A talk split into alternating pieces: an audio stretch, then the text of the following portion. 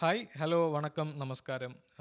ഞാൻ Vinayak Mohan and you are listening to Run Cinema Run ഇത് നമ്മുടെ podcast ആണ്. ഇതൊരു തേർട്ടി മിനിറ്റ് ജേണിയാണ് സോ ഈ ഒരു ജേണിയിൽ ഞാൻ ഒറ്റയ്ക്കല്ല. ഇതൊരു സോളോ ട്രിപ്പായിട്ട് കാണണ്ട.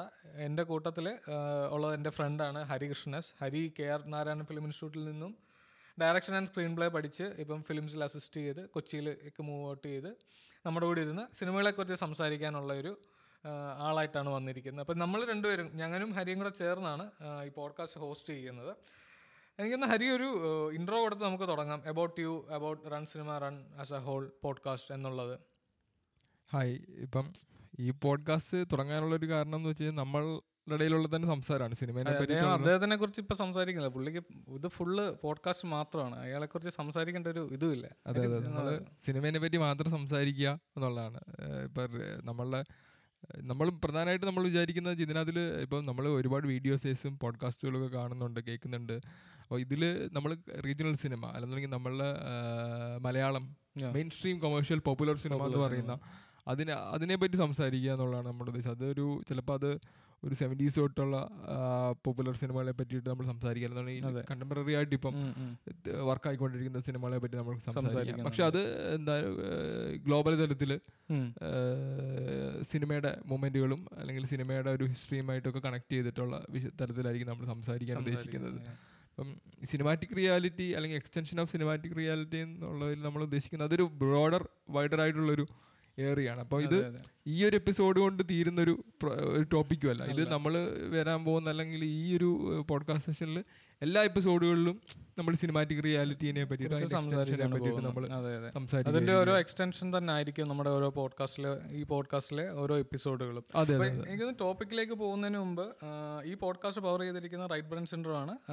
റൈറ്റ് ബ്രൻ സെന്റർ കൊച്ചിയിലുള്ള ഒരു ക്രിയേറ്റീവ് ഏജൻസിയാണ് and they are very passionate in to creating new content new social media content ആണെന്നുണ്ടെങ്കിലും കോണ്ടന്റ് പുഷ് ചെയ്യാൻ എന്നുള്ളതാണ് അവരുടെ പ്രധാനമായിട്ടുള്ള area of expertise and also big shout out to our sound engineer Alan Newbert അലനാണ് sound department complete handle ചെയ്യുന്നത്.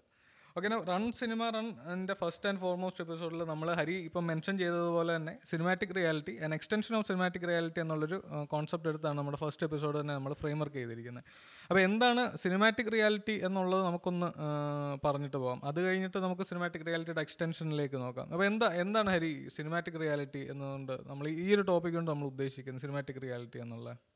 Cinematic ആദ്യം തന്നെ എനിക്ക് പറയാനുള്ളത് സിനിമാറ്റിക് റിയാലിറ്റി എന്ന് പറയുമ്പോഴേ അതൊരിക്കലും റിയലിസവുമായിട്ട് ബന്ധപ്പെട്ട് കിടക്കുന്ന ഒരു ടേമല്ല ഇപ്പം ഇപ്പം നമ്മൾ റിയലിസ്റ്റിക് സിനിമ അല്ലെങ്കിൽ റിയലിസം എന്ന് പറയുന്ന ആ ഒരു ഫോമുമായിട്ടല്ല സിനിമാറ്റിക് റിയാലിറ്റി എന്ന് പറയുന്നത്. സിനിമകൾ നമ്മൾ ഒരു സിനിമേനെ ഒരു ഡേറ്റാബേസ് പോലെ കണ്ട്. വളരെ ഉദ്ദേശിക്കുമ്പോൾ സ്ട്രക്ചേർഡ് അല്ലാത്ത അല്ലെന്നുണ്ടെങ്കിൽ നമ്മൾ ആദ്യം തൊട്ട് ആദ്യം തൊട്ട് ഈ മൂവിങ് ഇമേജുകൾ സിനിമ ഉണ്ടായ കാലം തൊട്ട് ഇപ്പോൾ രണ്ടായിരത്തി ഇരുപത്തിരണ്ടിൽ നമ്മൾ നിൽക്കുന്നത് വരെയുള്ള ലോകത്തുള്ള എല്ലാ സിനിമകളെയും കണക്ട് ചെയ്തുകൊണ്ട് നിൽക്കുന്ന ഒരു ഡേറ്റാബേസ് ആണ്. അത് ഇപ്പം ഓരോരുത്തർക്കും സിനിമാറ്റിക് റിയാലിറ്റി എന്ന് പറയുന്നത് വളരെ വ്യത്യസ്തമായിട്ടുള്ള ഒന്നാണ്. അപ്പം അത് എന്നാൽ ഈ പോഡ്കാസ്റ്റിൽ നമ്മുടെ ഒരു പേഴ്സണൽ ടേക്ക് ആയിരിക്കും ഈ സിനിമാറ്റിക് റിയാലിറ്റി അല്ലെങ്കിൽ സബ്ജക്ട് ഡീൽ ചെയ്യുന്ന അയാളുടെ ഒരു പേഴ്സണൽ അതെ തീർച്ചയായിട്ടും തീർച്ചയായിട്ടും അങ്ങനെ ആയിരിക്കും. അപ്പം ഞാൻ ഞാനിതിനെപ്പറ്റി ജസ്റ്റ് ഒരു എന്റെ ഒരു പോയിന്റ് ഓഫ് വ്യൂ ഞാനതിനെ എങ്ങനെയാണ് ആർട്ടിക്കുലേറ്റ് ചെയ്യുന്നതെന്നുള്ളതൊന്ന് പറയാം. അതായത് ഇപ്പം നമ്മളിപ്പോൾ ഒരു ഏകദേശം ഒരു നൂറ്റാണ്ടോളമായിട്ട് സിനിമ കണ്ടുകൊണ്ടിരിക്കുകയാണ്. സിനിമ അതിന്റെ ബേബി സ്റ്റേജിലാണ് നിൽക്കുന്നത്. അപ്പം ലൂമിയ ബ്രദേഴ്സ് ആദ്യമായിട്ട് ആദ്യമായിട്ട് അവർ ഇത് ഈ മീഡിയം ഇൻവെന്റ് ചെയ്യുമ്പോൾ ഇവർ ഇതൊരു ഫ്യൂച്ചർ ഇല്ലാത്തൊരു ഇൻവെൻഷൻ എന്നുള്ള നിലയിലാണ് അവരതിനെ കണ്ടിരുന്നത്. അപ്പോൾ അപ്പൊ അവിടുന്ന് അത് തുടങ്ങുകയും അപ്പോൾ ഇവരുടെ ഫസ്റ്റ് ഇവരുടെ ഇപ്പം നമ്മൾ എല്ലാവരും കണ്ടിട്ടുള്ള ട്രെയിൻ ഇവരുടെ ഇതിലേക്ക് വരുന്ന. അത് തിയേറ്ററിൽ സ്ക്രീൻ ചെയ്തപ്പോൾ ആളുകൾ തിയേറ്ററിൽ നിന്ന് ഇറങ്ങി ഓടി. ആൾക്കാർ ആദ്യമായിട്ടാണ് അന്നാണ് അത്തരത്തിലുള്ള ഇമേജ് ഇതിനെ പെർസീവ് ചെയ്യുന്നത്. അല്ലെങ്കിൽ ഇങ്ങനെ ഇതിന്റെ മൂവിങ് ഇമേജ് അതുവരെ ആൾക്കാർ കണ്ടുകൊണ്ടിരുന്ന അവരുടെ ഒരു പെർസെപ്ഷനെ കംപ്ലീറ്റ്ലി ബ്രേക്ക് ചെയ്ത് വളരെ പുതിയൊരു സാധനമായിരുന്നു അത്. അപ്പോൾ അപ്പൊ ആ ഇമ്പാക്റ്റ് ആണ്. അതിന് അതിലാണ് ആൾക്കാർ പേടിച്ചോടിയത് പിന്നെ അതൊരു അത് കണ്ട് കണ്ട് കണ്ട് അതൊരു വേറൊരു തരത്തിലുള്ളൊരു റിയാലിറ്റീനെ. അതായത് അത് ആൾക്കാർക്ക് അവെയർ ആണ്. അങ്ങനെ ഒരു സിനിമാറ്റിക് റിയാലിറ്റി എക്സിസ്റ്റ് ചെയ്യുന്നുണ്ട്. പക്ഷെ അതേ സമയം തന്നെ ആൾക്കാർ അൺഅവെയർ ആണ്. അണ്ണവേറാണ് വെച്ചാൽ അതായത് വലിയൊരു ആൾക്കാർക്ക് നമുക്ക് ഇതിനെ പറ്റി ചിന്തിക്കേണ്ട ആവശ്യകത ഉണ്ടാവുന്നില്ല. നമ്മൾ പൊതുവെ ആ സമയങ്ങളിലും ഡേ ടു ഡേ ബേസിസിൽ ഇത് ഇന്റർവ്യൂ ചെയ്യുന്നില്ല എന്നുള്ളൊരു കാര്യം ഉണ്ടായിരുന്നു. അതെ ഇപ്പം ഇപ്പോഴും എത്തുമ്പോഴേ നമുക്കിരുന്ന് ഒരു- ഒരു ഒരു ഒരു ഒരു സാധാരണക്കാരൻ ജോലി ചെയ്യുന്ന ഒരാൾക്ക് സിനിമാറ്റിക് റിയാലിറ്റിനെ പറ്റിയിട്ട് ആലോചിക്കേണ്ട കാര്യമില്ല. അയാൾ ഒരു ഒരു പടം കാണുമ്പോഴായിരിക്കും അത് അത് അത് അതിൽ ഇമേഴ്സ്ഡ് ആവുന്നതും അത് ചിലപ്പോൾ പ്രീവിയസ് ആയിട്ടുണ്ടായിരുന്ന വർക്കുകളുമായിട്ടും അല്ലെങ്കിൽ ഇനിയും പോ ഉണ്ടാകാൻ പോകുന്ന വർക്കുകളുമായിട്ടൊക്കെ കണക്റ്റഡ് ആണ് ഈ സ്പെസിഫിക് ആയിട്ടുള്ള വർക്കുകൾ എന്ന് പറയുന്നത്. അതിനെ പ്രധാനമായിട്ട് പറയാനുള്ള കാരണം എന്ന് പറയുന്നത് കാഴ്ചയാണ്. നമ്മൾ seeing comes before the word എന്നുള്ളതാണ്. അതായത് എന്താണ് ഒരു കുട്ടി അതെ നമുക്ക് ക- നമ്മുടെ ടാഗിലും നമുക്ക് അത്. തന്നെ നമ്മൾ seeing comes before the word എന്നുള്ളത്. പക്ഷെ നമ്മൾ വേർഡ്സിലൂടെയാണ് സംസാരിക്കുന്നത്. സംസാരിക്കുന്നത്. അതിലൂടെ നമ്മളൊരു വിഷ്വൽ ആണ് ആളുകൾക്ക് കൊടുക്കുന്നത്. ഓക്കെ എനിവേ നമ്മൾ ആ അതെ ഈ ഒരു ഒരു കുട്ടി പറയുന്നതിന് മുമ്പ് ഒരു കാര്യം ഒരു വസ്തുവിനെ കണ്ട് റെക്കഗ്നൈസ് ചെയ്യും. അപ്പൊ അതിനെ നമ്മൾ എക്സ്പ്രസ് ചെയ്യാൻ വേണ്ടിയിട്ടാണ് നമ്മൾ വാക്കുകൾ ഉപയോഗിക്കുന്നത്. അപ്പൊ നമ്മൾ അതുകൊണ്ട് തന്നെയാണ് നമുക്ക് ഈ നമ്മൾ ഇതിനെ പറ്റി ഈ സിനിമാറ്റിക് റിയാലിറ്റീനെ പറ്റിയിട്ട് നമ്മൾ അൺഅവെയർ ആയിട്ടിരിക്കുന്നത്. അപ്പൊ ഞാൻ പറയുന്നത് സിനിമാറ്റിക് റിയാലിറ്റി എന്ന് പറയുന്നത് ഒരു വലിയൊരു കോംപ്ലിക്കേറ്റഡ് ആയിട്ടുള്ള ടെറൈൻ ഒന്നുമില്ല. ഇത് ഈ ഞാൻ പറഞ്ഞ ആ ഫസ്റ്റ് ട്രെയിനിന്റെ ആ ഷോട്ട് എന്ന് പറയുന്നത് അതിലൊരു ബേസിക് ആയിട്ടുള്ള ഒരു യൂണിറ്റ് ആണ്. ആ അങ്ങനത്തെ പല പല. ഇപ്പം സിനിമകൾ എടുക്കുകയാണെന്നുണ്ടെങ്കിൽ അത്തരത്തിലുള്ള ഒരു ഒരു ട്രെയിൻ ഒരു സ്റ്റേഷനിലേക്ക് വരുന്നതിന്റെ ഒരുപാട് ആയിരക്കണക്കിന് നമ്മൾ കണ്ടിട്ടുണ്ട്. കണ്ടിട്ടുണ്ടാവും. അപ്പം ഒരു പോയിന്റിൽ അത് നമ്മൾ ആ റിയാലിറ്റീനെ അങ്ങ് അത് നമ്മളുടെ ഭാഗമായിട്ട് വരികയാണ്. നമ്മൾ എന്താണ് അന്നത്തെ വോ ഫാക്ടർ ഇപ്പോഴില്ല പക്ഷെ ഓരോ പോയിന്റിലും സിനിമ അതിനെ എക്സ്പാൻഡ് ചെയ്തും എക്സ്റ്റെൻഡ് ചെയ്തും അതിനെ മുമ്പിലേക്ക് നയിച്ചുകൊണ്ടിരിക്കുകയാണ്. ഓരോ എക്കണോമിക്കലായിട്ടും പൊളിറ്റിക്കലായിട്ടും ഉള്ള ചേഞ്ചുകളൊക്കെ സിനിമയിലും മാറ്റങ്ങൾ കൊണ്ടുവന്നിട്ടുണ്ട്. അപ്പം സിനിമാറ്റിക് റിയാലിറ്റി കൊണ്ട് ഉദ്ദേശിക്കുന്നത് വളരെ സിമ്പിളായിട്ട് ഞാൻ ഡേറ്റാബേസ് എന്ന് പറഞ്ഞത് അതാണ്. അതായത് ഗ്രേറ്റ് അവിടുന്ന് ആ ട്രെയിൻ പോകുന്ന ഷോട്ടിൽ നിന്ന് നമ്മൾ പോകുന്നത് എഡ്വിൻ സ്പോട്ടർ എന്ന് പറഞ്ഞ ആൾ ഡയറക്റ്റ് ചെയ്ത ഗ്രേറ്റ് ട്രെയിൻ റോബറി എന്ന് പറഞ്ഞിട്ടുള്ള ഒരു സിനിമയിലേക്കാണ് അവിടെയും ട്രെയിൻ ഉണ്ട്. അവിടെ കംപ്ലീറ്റ്ലി വേറൊരു ഇതിലാണ്. അവിടെ സ്പേസിനെയും ടൈമിനെയും എങ്ങനെ യൂസ് ചെയ്യാം? മാനിപ്പുലേറ്റ് ചെയ്യാം.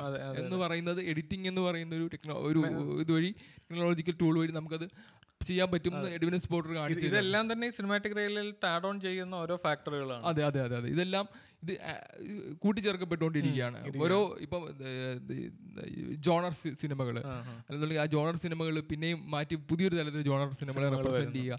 എല്ലാം ഈ സിനിമാറ്റിക് റിയാലിറ്റീനെ മാറ്റിക്കൊണ്ടിരിക്കുകയാണ്.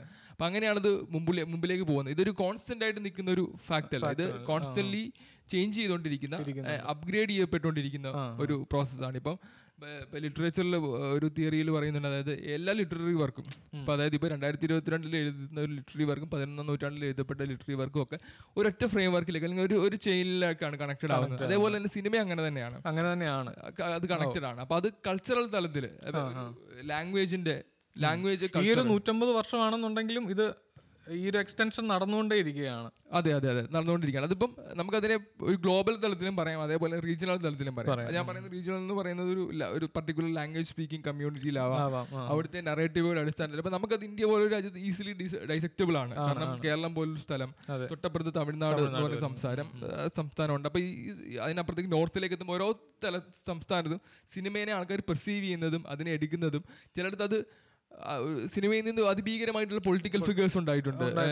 ചീഫ് മിനിസ്റ്റേഴ്സ് ഉണ്ടായിട്ടുണ്ട് എന്താണ് വളരെ വലിയ തോതിൽ ലാർജർ ദാൻ ലൈഫ് ഇപ്പം ഷോലേനെ പറ്റി പറയുമ്പോൾ ഞാൻ പറഞ്ഞ് പണ്ടൊക്കെ പറഞ്ഞു കേട്ടിട്ടുണ്ട് ഈ എന്താണെങ്കിൽ ഈ ഒരു പോഡ്കാസ്റ്റിൽ ഇതുപോലത്തെ ഒരു മൈൽ സ്റ്റോൺ സിനിമയെ തന്നെ ആദ്യം നമ്മൾ പറയുന്നതും ഈ ഒരു പോഡ്കാസ്റ്റിനെ എസ്റ്റാബ്ലിഷ് ചെയ്യാനും നമ്മുടെ എപ്പിസോഡിനെ എസ്റ്റാബ്ലിഷ് ചെയ്യാനും ഭയങ്കരമായിട്ട് ഉപകാരപ്പെടുന്നതാണ് ഷോലെ പോലുള്ള ഒരു സിനിമയിൽ അതെ. അതെ ഇപ്പോൾ ഷോലേനെ പോലുള്ള സിനിമയിൽ ഒരു പറഞ്ഞിട്ടുണ്ട് ഈ ഗബ്ബർ സിംഗ് എന്ന് കേട്ട് കഴിഞ്ഞാൽ കുട്ടികൾ ഭക്ഷണം കഴിക്കാൻ അത്രമാത്രം ഒരു ടെറിഫൈങ് ക്യാരക്ടർ ആയിരുന്നു. അല്ലെന്നുണ്ടെങ്കിൽ ഷോലെ ഷോല എന്ന് പറയുന്നത് അതൊരു അതൊരു അച്ഛനൊക്കെ ഈ ഷോലയുടെ കാര്യം പറഞ്ഞ് ഗബ്ബർ സിംഗിന്റെ ഡയലോഗ് ഒക്കെ അടിച്ച് നമ്മളെയൊക്കെ പേടിപ്പിച്ച് ഉരുളയൊക്കെ ഉരുട്ടി വെച്ച് പേടിപ്പിച്ച് കഴിപ്പിക്കാൻ ശ്രമിക്കുന്ന പരിപാടികളൊക്കെ യാ യാ ജീവിതത്തിൽ ഉണ്ടായിട്ടുള്ളതാണ്. അത് ഒരു ഭയങ്കര ഗ്രാൻഡിയർ മസാല അതൊരു പാക്കേജ് പോലെയാണ് കൺസ്ട്രക്ട് ചെയ്യപ്പെട്ടിരിക്കുന്നത്. അല്ലെങ്കിൽ ഹോളിവുഡിൽ സിനിമ കൺസ്ട്രക്ട് ചെയ്യുന്നത് പോലെയല്ല.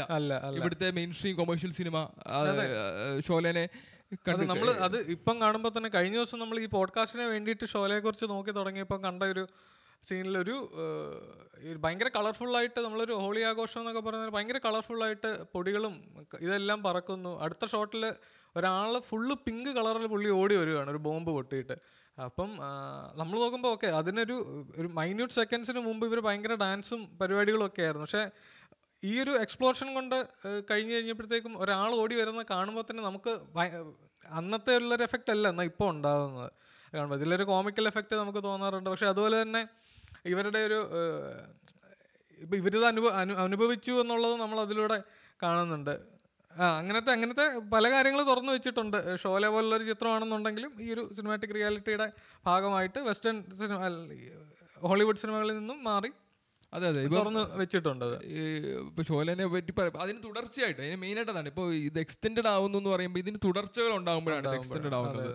ഇപ്പൊ ഇപ്പോൾ എക്സ്റ്റൻഷൻ എന്ന് പറയുമ്പോൾ ഒരു സിനിമയിൽ അല്ലെങ്കിൽ ഒരു പർട്ടിക്കുലർ ആയിട്ടുള്ള ഒരു ഐഡിയയുടെ ഒരു തോട്ടിന്റെ അല്ലെങ്കിൽ ഒരു സ്റ്റൈലിന്റെ എക്സ്റ്റൻഷൻ ഉണ്ടാവുന്നത് ചിലപ്പോൾ ഇമ്മീഡിയറ്റ് ആയിട്ട് ഉണ്ടാവണം എന്നില്ല. ചിലപ്പം എഴുപത്തഞ്ചിൽ ആരെങ്കിലും ചെയ്തൊരു സിനിമയുടെ തുടർച്ച ഉണ്ടാകുന്നത് ചിലപ്പോൾ നയന്റി ഫൈവിലാവാം അല്ലെങ്കിൽ ടൂ തൗസൻഡ് ഫിഫ്റ്റീനിലാവാം ടു തൗസൻഡ് ത്രീയിൽ തുടങ്ങി വെച്ചൊരു ഒരു നറേറ്റീവ് സ്റ്റൈലിനെ ചിലപ്പോൾ രണ്ടായിരത്തി പതിനെട്ടിൽ വേറെ ഫിലിം മേക്കറിനെ എക്സ്റ്റെൻഡ് ചെയ്യാം ഇങ്ങനത്തെ ഇങ്ങനെ എക്സ്റ്റെൻഡ് ചെയ്യപ്പെട്ടുകൊണ്ടേയിരിക്കും അല്ലെന്നുണ്ടെങ്കിൽ ഒരു പർട്ടിക്കുലർ സ്റ്റൈൽ ഓഫ് ഫിലിം മേക്കിങ്ങിനെ റീ റീവിഷൻ ചെയ്യാം എന്നൊക്കെ പറയുന്ന പരിപാടികളുണ്ട് ഇപ്പം നമ്മളിപ്പം മലയാള സിനിമയിലേക്ക് എടുക്കും നമ്മൾ റീജിയണൽ സിനിമയെ പറ്റി സംസാരിക്കുന്നത് പോപ്പുലർ സിനിമ നമ്മൾ പറയുമ്പോൾ നമുക്ക് ഈ റീജിയണൽ മലയാളം സിനിമയിൽ തന്നെ സ്റ്റിക്ക് ഓൺ ചെയ്ത് നമ്മൾ നോക്കുവാണെങ്കിൽ ഒരു എക്സ്റ്റൻഷൻ എങ്ങനെ നടക്കുന്നു സിനിമാറ്റിക് റിയാലിറ്റിയുടെ ഇപ്പം എനിക്ക് ഇപ്പ- എന്നെ സംബന്ധിച്ചിടത്തോളം ഞാൻ കാണുന്ന മലയാളത്തിൽ ഈ കഴിഞ്ഞൊരു പത്തിരുപത് വർഷത്തിനിടയിൽ ഇറങ്ങിയിട്ടുള്ള ഏറ്റവും വലിയ ഐക്കോണിക് ആയിട്ടുള്ള ഏറ്റവും വലിയൊരു മേജർ സിനിമ എന്ന് പറയുന്നത് മഹേഷിന്റെ പ്രതികാരം അതെ അതെ അതെ. മഹേഷിന്റെ പ്രതികാരം എന്ന് പറയുന്നത്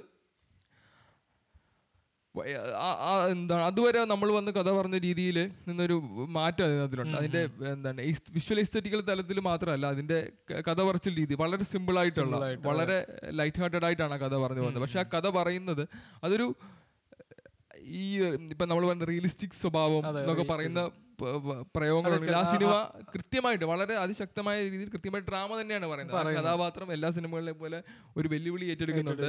അയാൾ ഇനിയും ഇയാളെ തല്ലിയിട്ട് ചെരുപ്പിടുമെന്ന് തീരുമാനിക്കുന്നുണ്ട്. അയാൾ അതിനു വേണ്ടിയിട്ട് വെയിറ്റ് ചെയ്തിരിക്കുകയാണ്.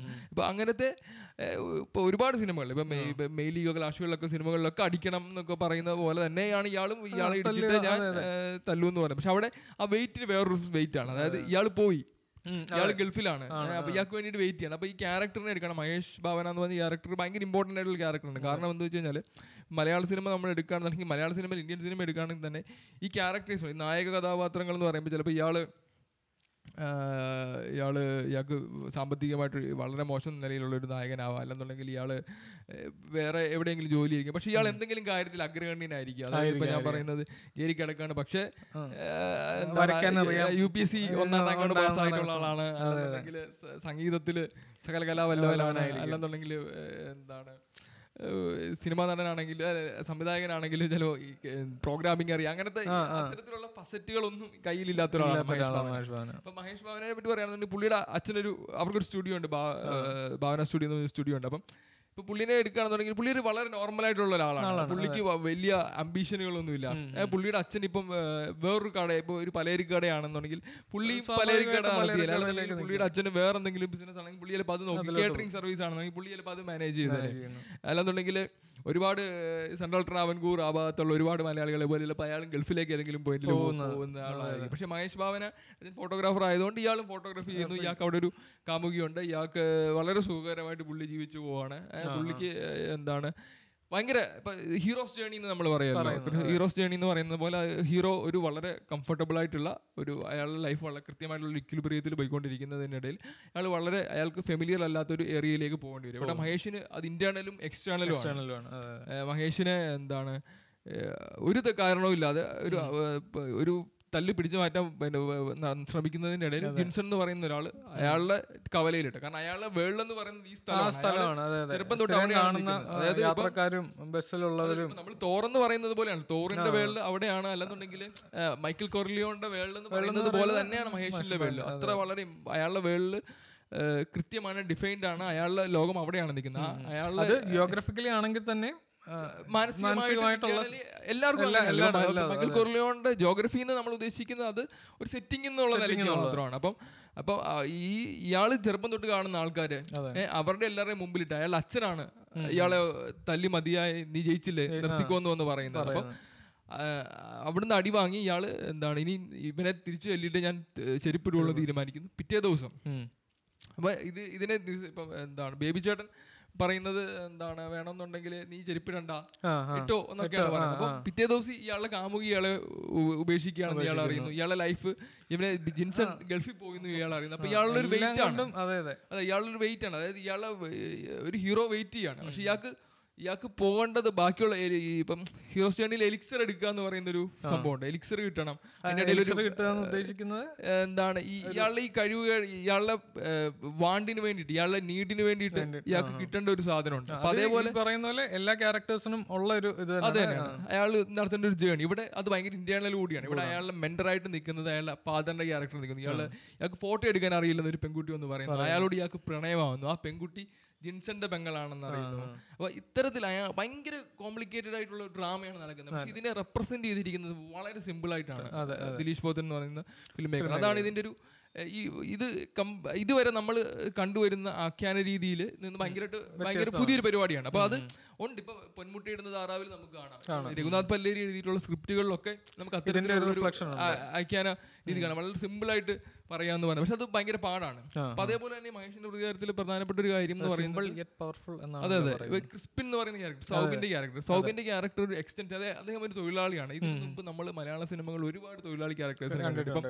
വരവേൽപ്പിലെ ജഗദീഷ് ചെയ്ത അല്ലെങ്കിൽ ഇന്നസെന്റ് ചെയ്ത ചാത്തുട്ടിയും എനിക്ക് വത്സൽ അങ്ങനെ ക്യാരക്ടേഴ്സിന്റെ ബസ് ഡ്രൈവറും കണ്ടക്ടറും കണ്ടക്ടറും ആയിട്ടുള്ള ക്യാരക്ടേഴ്സ് അതേപോലെ തന്നെ മഴവിൽ കാവടിയിൽ ഇപ്പൊ ഇപ്പൊ പറവൂർ ഭരതം ചെയ്തിട്ടുള്ള ക്യാരക്ടർ അങ്ങനെ പുള്ളി ഒരു ഗുണ്ട പോലെയാണ് ആക്ട് ചെയ്യുന്നത്. പക്ഷെ അതേപോലെ ഒരുപാട് തൊഴിലാളികളുണ്ട് നിലപാടുകളില്ല അതല്ലെന്നുണ്ടെങ്കിൽ മുതലാളിയെ പറ്റിക്കുന്ന മുതലാളിയുടെ മകളുമായിട്ട് പ്രണയത്തിലാണ് ഇവിടെ ക്രിസ്പിൻ ഭയങ്കര വേറൊരു തരത്തിലാണ് നിൽക്കുന്നത്. ക്രിസ്പിൻ വൃത്തിയായിട്ട് ഞാൻ ചെയ്യില്ല ബേബിച്ചേട്ടൻ എന്ന് പറയുന്ന ആളാണ്. അപ്പൊ സോണിയനെ പറ്റിയിട്ട് ചോദിക്കുമ്പോഴും ക്രിസ്പിൻ പറയുന്നത് ഇതുവരെ നമ്മളെ മലയാള സിനിമയിൽ കണ്ടിട്ടില്ലാത്ത കൃത്യമായിട്ടുള്ള ഒരു വ്യക്തിത്വമുള്ള കൃത്യമായിട്ടുള്ള ഐഡന്റിറ്റി ഉള്ള ഒരു തൊഴിലാളിയായിട്ടാണ് ക്രിസ്പിനെ അവിടെ പ്രസന്റ് ചെയ്തിരിക്കുന്നത്. ഈ ഇത്തരത്തിലുള്ള ഈ എലമെന്റുകളെല്ലാം ഇതിനെ എക്സ്റ്റെൻഡ് ചെയ്യാണ്. ഇതുവരെ നമ്മൾ കണ്ടുകൊണ്ടിരുന്ന സിനിമാറ്റിക് കൺസ്ട്രക്ഷനെ അല്ലെങ്കിൽ ആ റിയാലിറ്റിനെ എക്സ്റ്റെൻഡ് ചെയ്യാണ്. ഇത് ആൾ ഇപ്പം വരുന്ന ഫിലിം മേക്കേഴ്സിനും ഒരു സ്വാതന്ത്ര്യം കൊടുക്കുകയാണ് ഈ സിനിമയിലൂടെ നിങ്ങൾക്ക് ഇങ്ങനെയും ഇതിനെ ചെയ്യാം. അല്ലെങ്കിൽ ഇങ്ങനെ ഒരു കഥാപാത്രത്തിനെയും ചെയ്യാം. ഇത് നിങ്ങൾക്ക് ഇവിടുന്ന് തുടർന്നുകൊണ്ട് പോകാൻ പറ്റും എന്നുള്ള ഒരു അത് സ്റ്റാർട്ട് ചെയ്ത് വെച്ചു എന്നുള്ളതല്ല. അങ്ങനെ ഒരു എക്സ്റ്റൻഷൻ നടക്കുന്നത് കൊണ്ട് അവർക്ക് അതിന് സ്വാതന്ത്ര്യം ഉണ്ട് ഇത് ചെയ്യാൻ. അതെ അതെ. ഇപ്പം ഫിലിം മേക്കേഴ്സിന് മാത്രമല്ല ഓഡിയൻസിന് ഓഡിയൻസിന് ഓഡിയൻസിനാണ് ഇത് വളരെ ഇമ്പോർട്ടന്റ് കാരണം ഒരു പുതിയൊരു ഫിലിം മേക്കർ ചെയ്യുന്ന ഒരു ഒരു എക്സ്പെരിമെന്റൽ സ്വഭാവമുള്ള അല്ലെന്നുണ്ടെങ്കിൽ ഒരു ആ ഒരു നറേറ്റീവ് ഓഡിയൻസിന് വർക്ക് ആവുന്നില്ലെന്നുണ്ടെങ്കിൽ അത് അവിടെ നിന്ന് പോകും. എന്താണ്? അതാണ് ചിലപ്പോൾ ചിലപ്പോൾ നമ്മൾ പറയുന്ന ഒരു വാക്ക് ചില വാക്കുകളൊക്കെ ഉണ്ടല്ലോ. അതായത് കാലത്തിന് മുമ്പേ ഇറങ്ങിയതെന്നൊക്കെ പറയുന്ന പോലത്തെ ഒരു അത് അപ്പൊ അത്തരത്തിലുള്ള നിന്നു അപ്പോൾ ഇവിടെ ഓഡിയൻസും ഇതിനെ അക്സെപ്റ്റ് ചെയ്യുക. അല്ലെങ്കിൽ ഓഡിയൻസിലേക്ക് ഇത് എത്തിക്കുക എന്ന് പറയേണ്ടത് ഒരു ആവശ്യകതയാണ്. അപ്പൊ അതിനകത്തിൽ പുള്ളി ദിലീഷ് ബോധൻ ഉപയോഗിച്ച ഡീറ്റെയിലിംഗ് ആണ്. അങ്ങനെ അത്ര ഡീറ്റെയിൽ ആയിട്ട് കഥ പറയുക. പോത്തൻ പറയുന്ന പോലെ തന്നെ അതന്നെ വളരെ ഡീറ്റെയിൽ ആയിട്ട് കഥ പറയാനുള്ള ഡേ ടു ഡേ ലൈഫിൽ നമുക്ക് റിലേറ്റ് ചെയ്യാൻ പറ്റുന്ന ഈ ഇമേജുകൾ കൊണ്ടുവരിക. ആ ജോഗ്രഫീനെ ലാൻഡ്സ്കേപ്പിനെ കൃത്യമായിട്ട് അടയാളപ്പെടുത്തുക. അതായത് ഇപ്പോൾ കോവൻ ബ്രദേഴ്സ് ഒക്കെ അവരുടെ സിനിമകളിൽ ചെയ്യുന്നത് ചെയ്തുകൊണ്ടിരുന്നത് പോലെ അപ്പം അത് ടെക്സസിലാണെങ്കിൽ ടെക്സസിലെ ആക്സിഡന്റ് ആയിരിക്കും. മിനിസോട്ട. ആണെന്നുണ്ടെങ്കിൽ മിനിസോട്ട കൃത്യമായിട്ട് ഏത് സമയത്താണ് ഏത് കാലഘട്ടത്തിലാണ് എന്ന് കൃത്യമായിട്ട് ഐഡന്റിഫൈ ചെയ്ത് അത് കൃത്യമായിട്ട് ഓഡിയൻസിന് കൊടുത്തിട്ട് കഥ പറയുന്ന ഒരു രീതി. അപ്പം ഇത് നമുക്കറിയാം. ഇത് കേരളത്തിൽ എവിടെയോ അല്ല ഇത് കൃത്യം ഒരു സ്ഥലത്താണ് നടക്കുന്നത്. ആ സ്ഥലത്ത് ഇങ്ങനെ ഒരാൾ എന്ന് പറയുന്നത്. അപ്പൊ ഇത് സത്യം പറഞ്ഞു ഇടുക്കി ആണെന്നുള്ളത് അതെ, അതെ. തന്നെ പറയുന്നു അതെ അതെ. അപ്പം ഇതിനെ ഈ ഈ സിനിമ എന്ന് പറയുന്നത് ഇത് സിനിമാറ്റിക് റിയാലിറ്റിനെ എക്സ്റ്റെൻഡ് ചെയ്യുന്ന ഒരു സിനിമയാണ് മലയാള സിനിമയിൽ അതുവരെ വന്നുകൊണ്ടിരുന്ന ഡ്രാമ സിനിമകളിൽ നിന്ന് അതിനെ എക്സ്റ്റെൻഡ് ചെയ്യുന്ന അതിനെ വളരെയധികം മുമ്പിലേക്ക് നയിക്കുന്ന ഡ്രൈവ് ചെയ്യുന്ന ഒരു സിനിമയാണ്. അത് ഓഡിയൻസിന്റെ പോയിന്റ് ഓഫ് വ്യൂലും ഫിലിം മേക്കറിന്റെ പോയിന്റ് ഓഫ് വ്യൂലും ഒക്കെ അത് അങ്ങനെയാണ് അപ്പൊ ഇതിനെ ഇപ്പം വളരെ സിമ്പിൾ ആയിട്ട് സിമ്പിൾ എക്സാമ്പിൾസ് ഇപ്പൊ ആക്ഷൻ ഹീറോ ബിജുവിനിൽ പോലീസ് സ്റ്റേഷൻ കാണിച്ചിരിക്കുന്ന രീതി. അത് ഇതുവരെ അതുവരെ മലയാള സിനിമയിൽ കണ്ടിരുന്ന രീതികളിൽ നിന്ന് വ്യത്യസ്തമാണ് അവിടെ ഇപ്പൊ വളരെ സിമ്പിൾ വയർലെസിന്റെ സൗണ്ട് ഒരു പോയിന്റ് വരെയൊന്നും ആ. ശബ്ദത്തിനെ പറ്റി ഇങ്ങനെ ഒരു സാധനം ഉണ്ടെന്ന് പറ്റി പോലും അവയർ അല്ലാത്ത സാധനം വയർലെസിന്റെ സൗണ്ട് ഇതിന്റെ ഒരു രീതി. അപ്പം പിന്നെ പോലീസ് സ്റ്റേഷനെ അതിന്റെ റിയലിസ്റ്റിക് ആയിട്ടുള്ള ഒരുപാട് പിന്നെ അത് ഒരുപാട് എക്സ്റ്റെൻഡ് ആയിട്ടുണ്ട്. ഇപ്പൊ ഇപ്പൊ കുറ്റവും ശിക്ഷ വരുമെന്ന് നിൽക്കുമ്പോഴേ അതിന്റെ വളരെ റിയലിസ്റ്റിക് ആയിട്ടുള്ള അല്ലെന്നുണ്ടെങ്കിൽ ഇവർ രണ്ടുപേര് മഫ്തിയിൽ കറങ്ങുന്ന അല്ലെങ്കിൽ ഷാഡോയിൽ കറങ്ങുന്ന പോലീസുകാർ പറയുന്നവർ വളരെ ഇൻസൈഡ് ജോക്കുകൾ അടക്കം കുറ്റവും ശിക്ഷ റൈറ്റർ ആരാണ്? അല്ലെങ്കിൽ ഈ പറയുന്ന പോലെ ഇവർ മേളിലിരിക്കുന്നു അപ്പോൾ താഴെ നിന്ന് വിളിച്ച് അവിടെ ആരാ ഉള്ളത്? ഇറങ്ങി നിന്ന് ഇന്നൊരു കാര്യമുണ്ട്. അപ്പോൾ അതൊക്കെ അതൊക്കെ എനിക്ക് ഒരു ആസ് ആൻ ഓഡിയൻ ഞാൻ മലയാള സിനിമയിൽ അങ്ങനെ കണ്ടിട്ടില്ല. എനിക്കതൊരു പുതിയ കാര്യങ്ങളൊക്കെ ആയിരുന്നു. ഇതുപോലത്തെ അഡ്രസ്സ് ചെയ്യുന്നത് ആൾക്കാരെ അഡ്രസ്സ് ചെയ്യുന്നത് ഇപ്പം സല്യൂട്ട് എല്ലാവരും കണ്ടു കഴിഞ്ഞാൽ സല്യൂട്ട് ചെയ്യണം എന്നുള്ളൊരു ഇതിലായിരുന്നു ഇരുന്നുകൊണ്ടിരുന്നത്. പക്ഷെ അങ്ങനെയല്ല പോലീസുകാരുടെയും ക്യാരക്ടേഴ്സിൽ മാറ്റങ്ങൾ കാണുന്നതും എല്ലാം ഇതുപോലുള്ള സിനിമകൾ വന്നതിന് തുടർച്ചയായിട്ട് വന്ന മാറ്റങ്ങളിലൂടെയാണ്. ഈ ലാൻഡ്സ്കേപ്പ് സിനിമകൾ അല്ലെങ്കിൽ ലാൻഡ്സ്കേപ്പ് എന്ന് പറഞ്ഞു കഴിഞ്ഞപ്പോഴാണ് ഈ വെസ്റ്റേൺ സിനിമകൾ ഇപ്പം ഇത് ജസ്റ്റ് മലയാളത്തിൽ നിന്നൊന്നും മാറുന്നേ ഉള്ളൂ. ഹോളിവുഡ് സിനിമകളിലെ വെസ്റ്റേൺ സിനിമകൾ എന്നുള്ള ഒരു ഭാഗം എടുത്ത് സംസാരിക്കുകയാണെന്നുണ്ടെങ്കിൽ അവിടെ അവിടെ വന്ന മാറ്റങ്ങൾ. അപ്പോൾ അത് ഭയങ്കരമായിട്ട് വിസിബിൾ ആണ്. അതിൽ ഈ ക്യാരക്ടേഴ്സ് ഉണ്ട്. നമ്മൾ പറയുന്ന ലാൻഡ്സ്കേപ്പ് ഉണ്ട്. അതിൽ അതിൽ പ്ലേ ഔട്ട് ചെയ്യുന്ന ക്യാരക്ടേഴ്സിന്റെ ഏജ് ജെൻഡർ കാര്യങ്ങളെല്ലാം ഉണ്ട് താനും. അപ്പോൾ അങ്ങനെ ഉള്ള ഒരു സ്ഥലത്ത് ഈ വെസ്റ്റേൺ സിനിമകൾ എന്റെ ഭാഗം എടുത്ത് നോക്കും. ഇപ്പോൾ താഴ്വാരമൊക്കെ റിഫ്ലക്ട് ചെയ്ത് നമുക്ക് ഇവിടെ വന്നിട്ടുണ്ട്. ഈ വെസ്റ്റേൺ സിനിമകൾ ആണ് നമ്മളിപ്പോൾ എടുത്ത് നോക്കുന്നത്. അങ്ങനെയാണെന്നുണ്ടെങ്കിൽ ഈ എക്സ്റ്റൻഷൻ സംഭവിച്ചത്. ഇപ്പം കുറേ ഭാഗങ്ങൾ വന്നിട്ടുണ്ട്. ന്യൂ വെസ്റ്റേൺ സിനിമകളായിട്ടും അതെ അതെ. ഇപ്പം വെസ്റ്റേൺ സിനിമകൾ ഇതിന്റെ കറക്റ്റ് എക്സാമ്പിൾ ആയിട്ട് സാധനം. ഈ എക്സ്റ്റൻഷൻ ഓഫ് സിനിമാറ്റിക് റിയാലിറ്റി പറയാൻ ഇപ്പം വെസ്റ്റേണുകൾ ആദ്യം തൊട്ടേ അമേരിക്കൻ സിനിമയിലുണ്ട് അതിനുശേഷം ഒരു പോയിന്റിൽ ഇപ്പം ഇപ്പം ജോണി ഗിത്താർ അങ്ങനെ കുറേ സിനിമകളുണ്ട് അതേപോലെ തന്നെ ഞാൻ ഒന്ന് രണ്ട് ഫിലിം മേക്കേഴ്സിന്റെ പേര് മറന്നുപോയി. അപ്പൊ അതിനുശേഷം സ്പഗറ്റി വെസ്റ്റേൺ വരുന്നു. സെർജിയോ ലിയോണിയുടെ അടക്കമുള്ള ആൾക്കാർ സ്പഗറ്റി വെസ്റ്റേൺ വരുന്നു.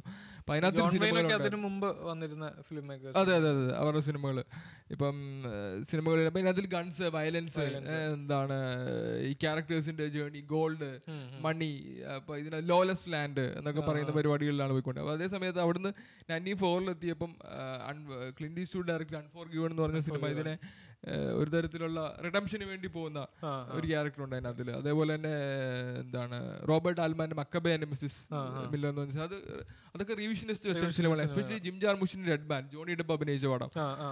എന്താണ് ഒരു ഐഡന്റിറ്റി മാറി പോകുന്നു അയാൾ പോകുന്നത് ഇതുവരെ വെസ്റ്റേൺ കാണാത്ത അതെ അതെ ഈ ആംഗ്ലിയുടെ ബ്രോക്ക് ബാക്ക് മൗണ്ടൻ ആണ് നമ്മുടെ സംസാരങ്ങളിലൊക്കെ വന്ന ഒരു സിനിമകളിൽ ഭയങ്കര പ്രണയം എങ്ങനെ വർക്ക്ഔട്ട് ആവുന്നു? അതും ഈ അതെ അതെ. ഒരു ഹോമോസെക്ഷൽ ലവ് സ്റ്റോറിയാണ് അത് ഈ ലാൻഡ്സ്കേപ്പിലാണ് പറയുന്നത്. ഈ ലാൻഡ്സ്കേപ്പിൽ നമ്മൾ കണ്ട് ശീലിച്ചിട്ടുള്ള ഗൺസും വയലൻസും ഡ്രാമയൊന്നും അല്ലാത്ത വേറൊരു തരം ഇമോഷണൽ ഡ്രാമയാണ് നടക്കുന്നത്. അത് അതൊരു പിന്നെ അത് കുറച്ചുകൂടെ മോഡേൺ ആയിട്ടുള്ള ടൈമിലാണ് അതിനെ പ്ലേസ് ചെയ്തിരിക്കുന്നത്. അപ്പം ഈ ഈ സിനിമകൾ അതായത് ഇപ്പം ഇതിനകത്തിൽ ഇപ്പം ഈ ഇപ്പം നമുക്ക് എല്ലാ മാസവും ഒരു വെസ്റ്റേൺ സിനിമ അല്ലെങ്കിൽ എല്ലാ വർഷവും ഫസ്റ്റ് പത്ത് വെസ്റ്റേൺ സിനിമ ഒന്നും ഇറങ്ങുന്നില്ല. അപ്പോൾ ഒരു പോയിന്റിൽ ഡെഫിനറ്റ്ലി ഓഡിയൻസിന് ഇവിടുത്തെ ഇതൊരു ക്യാപിറ്റലിസ്റ്റ് മീഡിയ ആയതുകൊണ്ട് ഓഡിയൻസിന് ഇത് കാണുമ്പോൾ മടുക്കുകയും ഒരു പോയിന്റ് ഇത്രയും മതി എന്നുള്ള ഒരു പോയിന്റിൽ എത്തുകയും ചെയ്യും. എല്ലാ ഏത് തരം എന്ത് സ്റ്റൈലും? അവിടെ ഈ റിവിഷൻ ഉണ്ടാവുക എന്ന് പറയുന്നത്. അവിടെ ഈ റിവിഷൻ നടക്കുമ്പോഴും അതും എക്സ്റ്റൻഷൻ തന്നെയാണ് റിയാലിറ്റി ഉണ്ടാക്കിയ ആ സിനിമാറ്റിക് റിയാലിറ്റി ഉണ്ടായതിന്റെ എക്സ്റ്റൻഷൻ ആണ് റിവിഷൻ എന്ന് പറയുന്നത്. അതാണ് ഞാൻ പറഞ്ഞത്. അതായത് അത് ഇപ്പൊ അറുപത്തിയേഴ് നിങ്ങൾ നിർത്തിവെച്ച ഒരു സാധനം. ഇതൊരു ഡേറ്റാബേസ് ആണ്. അത് ഈ ഡേറ്റാബേസ് എവിടെയും സ്റ്റോർ ചെയ്യപ്പെട്ടില്ല ഇത് ആൾക്കാരുടെ കളക്റ്റീവ് ആയിട്ടുള്ള ഒരു സിനിമാറ്റിക് റിയാലിറ്റിയിലാണ് നിൽക്കുന്നത്. ഇത് എല്ലാവർക്കും ഉണ്ട്. എല്ലാവർക്കും ഉണ്ട്. വിനായകൻ ഒരു റിയാലിറ്റി ഉണ്ട്. എന്താണ്? എനിക്ക് പറഞ്ഞുകൊണ്ട് അലനുണ്ട് ഇവിടെ ഈ സിനിമ കാണുന്ന എല്ലാവർക്കും ഉണ്ട്. അവർ ഈ സിനിമ കാണുന്നതിലൂടെ ആർജിച്ചെടുത്ത കാലാകാലങ്ങളായിട്ട് സിനിമ കാണുന്നതിലൂടെ ആർജിച്ചെടുത്തതും നമ്മൾ നമ്മൾ ആർജിച്ചു. അതേപോലെ തന്നെ നമ്മൾക്ക് മുമ്പ് സിനിമ കണ്ടിട്ടുള്ള ആൾക്കാർ നമ്മളോട് പറഞ്ഞു തന്നതിലൂടെ ഒക്കെ നമ്മൾ ആർജിച്ചെടുത്തിട്ട് പരിപാടിയാണ്. അതേ. സമയത്ത് തന്നെ ഇത് ഇപ്പം നമ്മൾ ഇത്രയധികം ഇമേജുകൾ നമ്മൾ കൺസ്യൂം ചെയ്യുന്നത് കൊണ്ട് തന്നെ ഡേ ടു ഡേ ബേസിൽ നമ്മൾ പതിനഞ്ച് വർഷം മുമ്പ് കണ്ടുകൊണ്ടിരുന്നതിന്റെ ഡൗ- രണ്ടിരട്ടിയോ മൂന്നിരട്ടിയോ പത്തിരട്ടിയോ അധികം കൂടുതൽ മൂവിങ് ഇമേജുകളാണ് നമ്മൾ കൺസ്യൂം ചെയ്യുന്നത്. സോഷ്യൽ മീഡിയ മീഡിയയിലും പേരൊക്കെ പറഞ്ഞ ഞെട്ടിയൊക്കെ നോക്കുന്നു. എന്താണ്?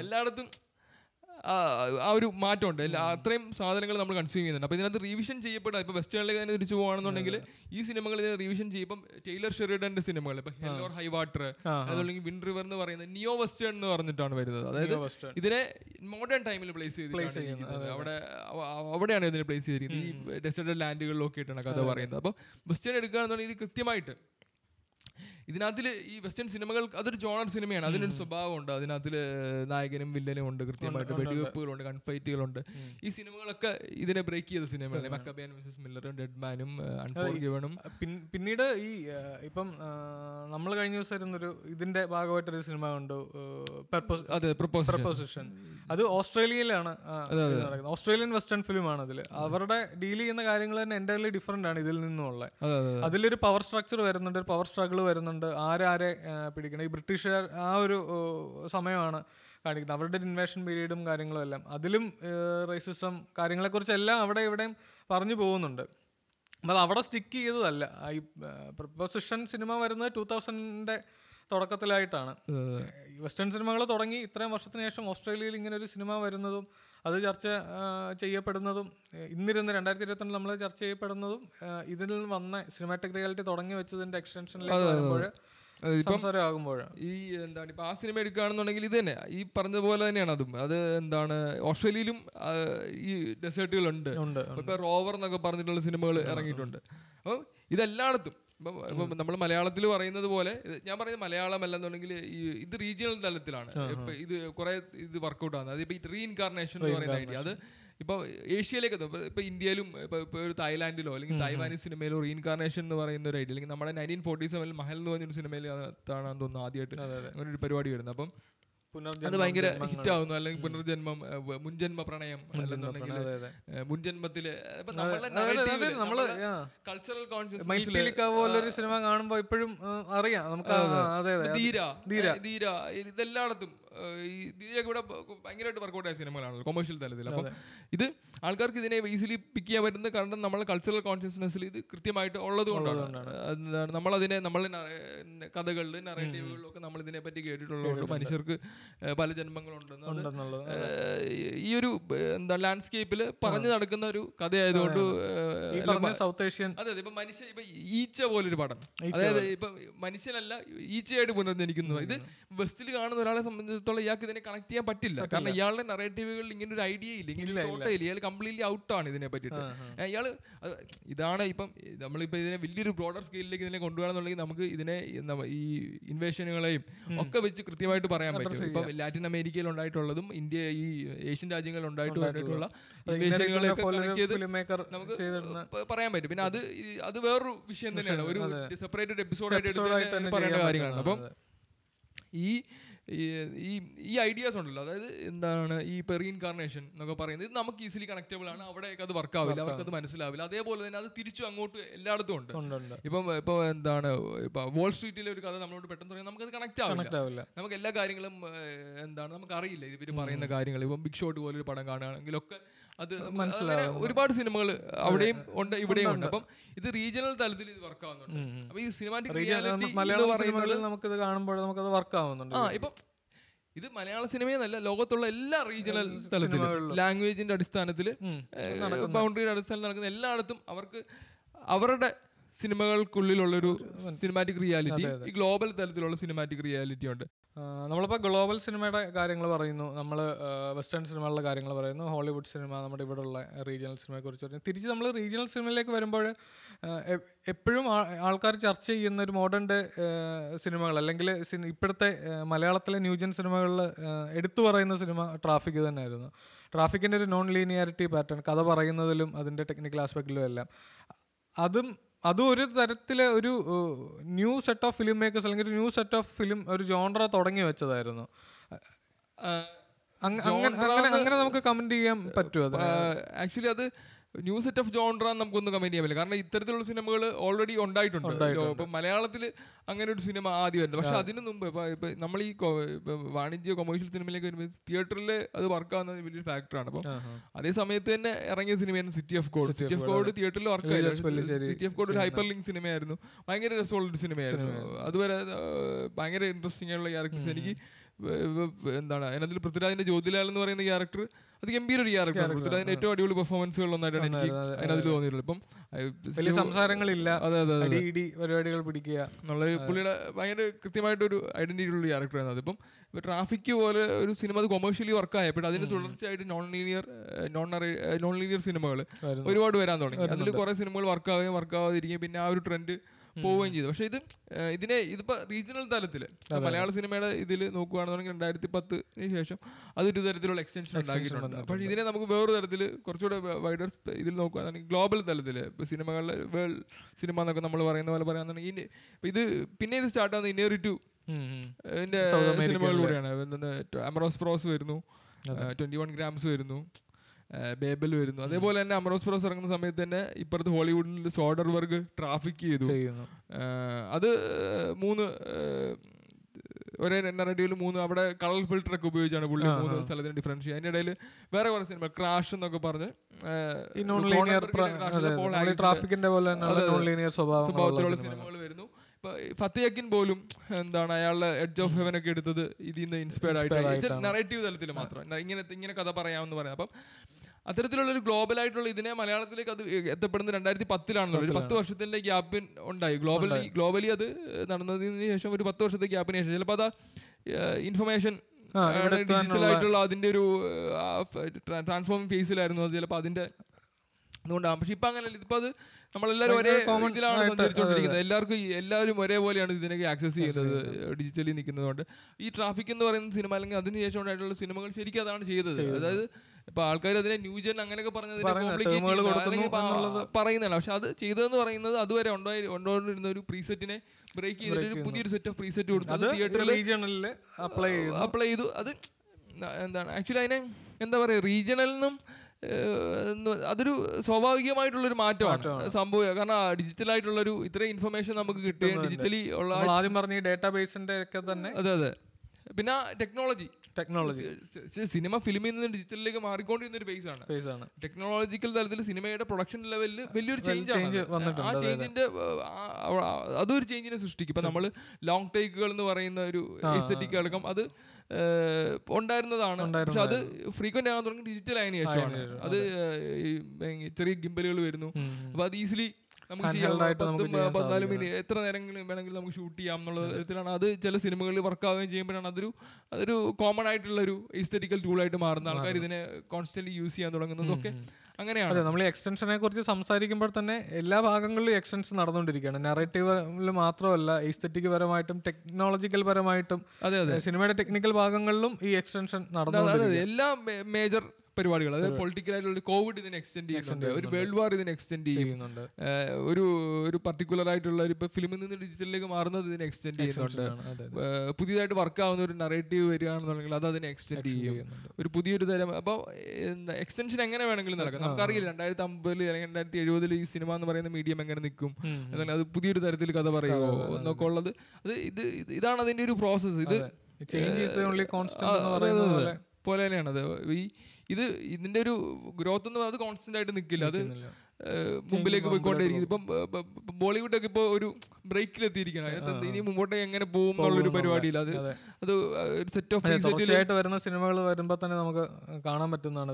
അതെ ട്രെയിലർ കാണുമ്പോൾ തന്നെ ചില സിനിമകൾ നമ്മൾ ഇതിന് കാണാ കാണണ്ടെന്ന് പറയുന്ന ഒരു പോയിന്റിലേക്ക് എത്തുന്ന അവസ്ഥയിലേക്ക് എത്തി. ഇപ്പൊ അത്തരത്തിലുള്ള പ്രീസെറ്റുകൾ കണ്ടിന്യൂസ്ലി കണ്ടിന്യൂസ്ലി കണ്ട് കണ്ട് കണ്ട് കണ്ട് നമ്മൾ മടുത്തു. അപ്പം എന്താണ് ഇതിന് ഭയങ്കര ബേസിക് ആയിട്ട് ഈ ഈ സിനിമാറ്റിക് റിയാലിറ്റി എക്സ്റ്റൻഷൻ എന്ന് പറയുന്നത് ഈ നമ്മൾ ഒരു ഇപ്പൊ സിനിമ ഈ ഇത്ര ഫ്രെയിം ട്വന്റി ഫൈവ് ഫ്രെയിംസിൽ ഇത് പോയിക്കൊണ്ടിരിക്കുകയാണല്ലോ. അപ്പം നമ്മൾ പറയാം എപ്പോഴും ബേസിക് ആയിട്ട് ഇങ്ങനെയാണ് ഇത് കൺസ്ട്രക്ട് ചെയ്യപ്പെടുന്നത്. അപ്പോൾ ഒരു സെറ്റ് ഓഫ് ഇമേജുകളുടെ ഒരു ഡാറ്റ ബാങ്ക് ആണ്. അതെ എന്താണ് ഇപ്പോൾ എങ്ങും കൃത്യമായിട്ട് അതൊരു എ ബി സി എന്ന് പറഞ്ഞ ഓർഡറിലല്ല ഇത് പോകുന്നത്? പോകുന്നത് ഇത് ഓരോ ഓഡിയൻസിന്റെയും അയാൾ കണ്ടിട്ടുള്ള സിനിമകളിൽ നിന്ന് അയാൾ പെർസീവ് ചെയ്തെടുത്തൊരു റിയാലിറ്റിയാണ് അത് അയാൾ ഓരോ ഓഡിയൻസിലും അത് ഡിഫറെന്റ് ആണ്. നമ്മൾ തിയേറ്ററിൽ പോയിരിക്കുന്നത് പോലെയാണ്. തിയേറ്ററിൽ പോയി സിനിമ സംസാരിക്കുന്നത് സിനിമയും ഞാനും ഞാൻ സിനിമ കാണാൻ പോകുമ്പോൾ ഞാനും സിനിമയും കൂടിയാണ് സംസാരിക്കുന്നത്. അവിടെ ബാക്കി ആളുകൾ ഇരിക്കുന്നുണ്ടെങ്കിൽ അത് ഓരോരുത്തരിലും ഓരോ തരത്തിലാണ്. അതേപോലെ തന്നെ സിനിമാറ്റിക് റിയാലിറ്റി ഓരോരുത്തരിലും ഒരേ തരത്തിലാണ്. അവർ കണ്ടിരിക്കുന്ന സിനിമകളിൽ നിന്നാണ് അയാൾക്ക് ഒരു സിനിമാറ്റിക് റിയാലിറ്റി ഉണ്ടായിരിക്കും സിനിമയിൽ ചേഞ്ച് വരുന്നു പറയുമ്പോൾ ഓഡിയൻസിലുമാണ് ഈ ചേഞ്ച് വരുന്നത്. അതെ അതെ. അത് അത് അത് അത് കളക്റ്റീവ് തലത്തിലുണ്ട് അതൊരു ഇൻഡിവിജ്വൽ തലത്തിലുണ്ട് ഇൻഡിവിജ്വൽ തലത്തിലാണ് ഇപ്പം നമുക്ക് പറയാൻ പറ്റുന്ന ഇൻഡിവിജ്വൽ തലത്തിലാണ് ബേസിക്കലി അത് ഇപ്പൊ കൊമേഴ്ഷ്യൽ സിനിമയെ എടുക്കുമ്പോൾ നമുക്ക് വേണമെങ്കിൽ പിന്നെ ഒരു കളക്റ്റീവ് തലത്തിൽ പറയാം. എന്ത് എന്തുകൊണ്ട് ഈ സിനിമ ഇപ്പൊ വർക്കായി അല്ലെങ്കിൽ ഇത്ര ആളുകൾ എന്തുകൊണ്ട് ഈ സിനിമ കണ്ടു എന്നുള്ളത് നമുക്ക് അങ്ങനെ പറയാൻ പറ്റും പക്ഷെ ഇത് എനിക്ക് നമുക്ക് എല്ലാ എപ്പിസോഡുകളിലും ഇത് പറഞ്ഞു അതെ ഇതിന്റെ പല ഏരിയ അതെ അതെ. അലൻ അവിടെ ഇരുന്ന് കണ്ണൊക്കെ നമ്മളെ കാണിക്കുന്നു. മുപ്പത് മിനിറ്റ് പറഞ്ഞിട്ട് ഇവന്മാര് തള്ളി തള്ളി മേളിൽ കയറി പൊക്കോണ്ടിരിക്കുകയാണെന്നുള്ളത് അതുകൊണ്ട് തന്നെ നമുക്ക് ഇത് പറയാം. നമ്മുടെ വരുന്ന എപ്പിസോഡുകളിലെല്ലാം ഈ ഒരു സിനിമാറ്റിക് റിയാലിറ്റി എക്സ്റ്റെൻഡ് ആയിക്കൊണ്ടിരിക്കുന്നത് പോലെ തന്നെ നമ്മുടെ പോഡ്കാസ്റ്റിന്റെ ഓരോരോ എപ്പിസോഡുകളും ഇതുപോലെ എക്സ്റ്റെൻഡ് ആയിക്കൊണ്ടിരിക്കുകയാണ്. അതിന്റെ ഓരോ എപ്പിസോഡുകളിലും സിനിമാറ്റിക് റിയാലിറ്റി എന്നുള്ളൊരു സബ്ജക്റ്റിൽ വരുന്ന എക്സ്റ്റൻഷനിൽ ജോൺറ ആണെങ്കിലും എസ്തെറ്റിക് തരത്തിലാണെന്നുണ്ടെങ്കിലും ടെക്നിക്കൽ തരത്തിലാണെന്നുണ്ടെങ്കിലും അതിനെക്കുറിച്ചായിരിക്കും നമ്മുടെ ഓരോ എപ്പിസോഡുകൾ ഇനിയും വരാൻ പോകുന്നത്. നമ്മൾ നമ്മൾ വളരെ കാര്യമായിട്ട് മലയാളത്തിലെ കൊമേഴ്ഷ്യൽ സിനിമകളെ പറ്റിയിട്ട് വാണിജ്യ സിനിമകളെ പറ്റിയിട്ടായിരിക്കും സംസാരിക്കുക. നമ്മൾ എഴുപത് തൊട്ട് എൺപതുകളിലും തൊണ്ണൂറുകളിലും രണ്ടായിരത്തി രണ്ടായിരത്തി പത്ത് രണ്ടായിരത്തി ഇരുപതുകളിലും ഒക്കെ കൊമേഴ്ഷ്യലി വർക്ക് ആയിട്ടുള്ള സിനിമകൾ. അല്ലെന്നുണ്ടെങ്കിൽ ഒരു പർട്ടിക്കുലർ സമയത്ത് നമ്മൾ കൾട്ട് സ്റ്റാറ്റസ് എന്നൊക്കെ പറയുന്ന സിനിമകൾ ആ സിനിമകളെ പറ്റിയിട്ടൊക്കെ ആയിരിക്കും നമ്മളോട് സംസാരിക്കുക. മറ്റേ വെസ്റ്റേൺ അല്ലെങ്കിൽ യൂറോപ്യൻ സിനിമകളെക്കാളൊക്കെ കൂടുതൽ അല്ലെങ്കിൽ ഏഷ്യൻ സിനിമയെ പറ്റി നമ്മൾ സംസാരിക്കുമായിരിക്കും അതൊക്കെയാണ് നമ്മളുടെ ഒരു അജണ്ട എന്ന് പറയുന്നത്. മറ്റേ പോളണ്ടിനെ കുറിച്ച് സംസാരിക്കരുതെന്ന് പറയുന്ന പോലെ നമ്മൾ ആകെ നിർത്തിയിരിക്കുന്ന രണ്ടായിരത്തിന് രണ്ടായിരത്തി പത്തിനും ഇടയ്ക്കുള്ള സിനിമകളെ കുറിച്ചായിരിക്കും മലയാള സിനിമകളെ കുറിച്ച് അതിനെ വെച്ച് വരുമ്പോൾ കുറേ ചൂടായിട്ടുള്ള ഡിബേറ്റുകൾ നമുക്ക് ഈ പോഡ്കാസ്റ്റിലൂടെ കേൾക്കാൻ പറ്റുന്നുണ്ട്. അപ്പോൾ അങ്ങനെ ഉണ്ടെങ്കിൽ നമുക്ക് ഇതിന്റെ ഒരു കൺക്ലൂഷൻ പറയുകയാണെന്നുണ്ടെങ്കിൽ സിനിമാറ്റിക് റിയാലിറ്റി എക്സ്റ്റെൻഡ് ചെയ്യുന്നുണ്ടോ എന്നുള്ളൊരു ചോദ്യത്തിന് ഉത്തരം ഒന്നേ ഉള്ളൂ. അത് എക്സ്റ്റെൻഡ് ചെയ്തുകൊണ്ടേ ഇരിക്കുകയാണ്. മനുഷ്യനുള്ളിടത്തോളം കാലവും സിനിമ ഉള്ളിടത്തോളം കാലവും ഇത് എക്സ്റ്റെൻഡ് ആയിക്കൊണ്ട് തന്നെ ഇരിക്കുകയാണ് അല്ലേ ആ ഒരു അതാണെന്ന് തോന്നുന്നു ഇതിന്റെ ഒരു കൺക്ലൂഷൻ ഒരു നോട്ട് പറയുകയാണെന്നുണ്ടെങ്കിൽ. അതെ അതെ. ഇപ്പം നമ്മൾ ഇപ്പം ഏറ്റവും എക്സാമ്പിൾ പറയുകയാണെന്നുണ്ടെങ്കിൽ വെട്ടോ പറയുന്നൊരു കാരണമുണ്ടല്ലോ കാര്യമുണ്ടല്ലോ. അതായത് ക്യാമറ ഓൺ ചെയ്യുന്ന മൊമെന്റ് തൊട്ട് അത് ക്യാമറയുടെ റിയാലിറ്റിനെയാണ് അല്ലെങ്കിൽ ആ ഫിലിം മേക്കറുടെയോ അല്ലെങ്കിൽ ആ ക്യാമറമാന്റെയോ റിയാലിറ്റിയാണ്. അത് നമ്മളൊരു പർട്ടിക്കുലർ സ്ഥലത്താണ് ക്യാമറ പ്ലേസ് ചെയ്യുന്നത്. ട്രൈപോഡിലാവാം ആവാം ആ ചോയ്സുകളെല്ലാം അതേപോലെ ഏത് ലെൻസ് ഇടുന്നു എന്ന് പറയുന്നതൊക്കെ എന്താണ്. അപ്പം സിനിമയുടെ ഫോമിലും സ്ട്രക്ചറിനെ പറ്റിയിട്ടുള്ള അതിന്റെ എന്ത് ഫോ റിയലിസ്റ്റിക് സിനിമയാണോ ഫോമലിസമാണോ അല്ലെങ്കിൽ കൊമേഴ്ഷ്യൽ മാസ് മസാല എന്റർടൈനർ ആണോ എന്നൊക്കെ ഉള്ളത് വേറെ ടോപ്പിക് ഈ സിനിമകളെല്ലാം ഈ സിനിമാറ്റിക് റിയാലിറ്റിയുടെ ഭാഗമായിട്ട് വരുന്ന സിനിമയാണ്. അപ്പോൾ അതിനകത്തിൽ വെർട്ടോവിന്റെ ഒരു വെർട്ടോവ് ഈ മാൻ വിത്ത് മൂവി ക്യാമറ എടുത്ത ആ സമയത്ത് പുള്ളി പറഞ്ഞൊരു സാധനം അയമനായി ക്യാമറ മെക്കാനിക്കലായി ഹ്യൂമൻ ഇമ്മൊബിലിറ്റിയിൽ നിന്ന് ഫ്രീ ചെയ്തുകൊണ്ട് മൂവ് ചെയ്യുന്ന അല്ലെങ്കിൽ നിങ്ങൾക്ക് കണ്ണോൺ ആയിട്ടുള്ള സ്ഥലങ്ങളിലേക്ക് പോകാൻ പറ്റുന്ന നിങ്ങൾക്ക് ഒരു ഫ്രഷ് പെർസ്പെക്റ്റീവ് തരുന്ന ഒരു ഒരു മൊബൈൽ ആയിട്ടുള്ള ഒരു ഐ ആണ് ഒരു മെക്കാനിക്കൽ ഐ ആണ്. ക്യാമറ എന്ന് പറയുന്നുണ്ട് വെർട്ടാവ്.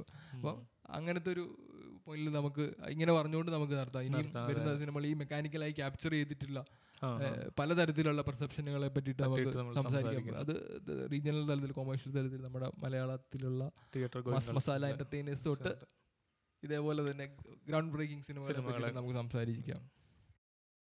അപ്പോൾ ആ ഒരു നോട്ടിൽ let's wrap it up for this episode നിങ്ങൾ പോഡ്കാസ്റ്റ് ലിസൺ ചെയ്യുന്ന എല്ലാ പ്ലാറ്റ്ഫോമുകളിലും നമ്മുടെ പോഡ്കാസ്റ്റ് അവൈലബിൾ ആയിരിക്കും.